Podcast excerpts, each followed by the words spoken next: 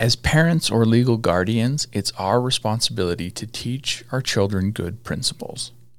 We're in charge of helping them develop the ability to identify important principles and to instill in them the desire to do what is right even when life gets difficult. If we want a loving future, then we have to teach them how to love. A great way to teach important principles like love, courage, and hard work are through stories. Please enjoy these stories with your children, then have a discussion with your children about the principles being expressed in each story.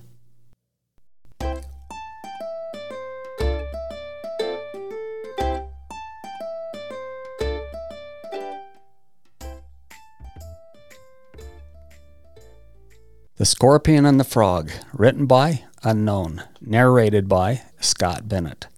A scorpion lived in a dark cave near a mountain. He grew tired of his surroundings and wanted a change.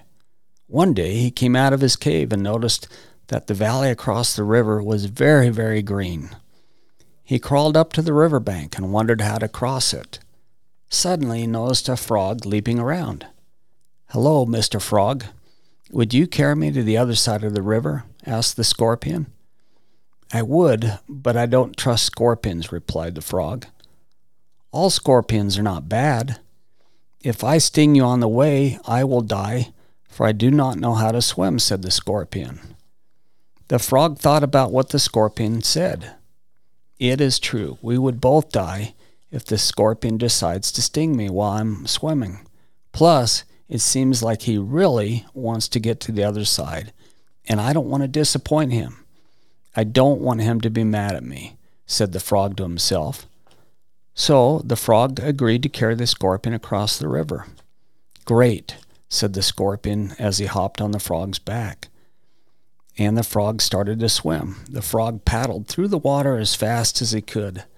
Then suddenly, halfway through across the river, the frog felt a sharp sting on his back.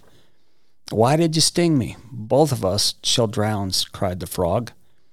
Because it's who I am, replied the scorpion and the frog and the scorpion immediately drowned in the river.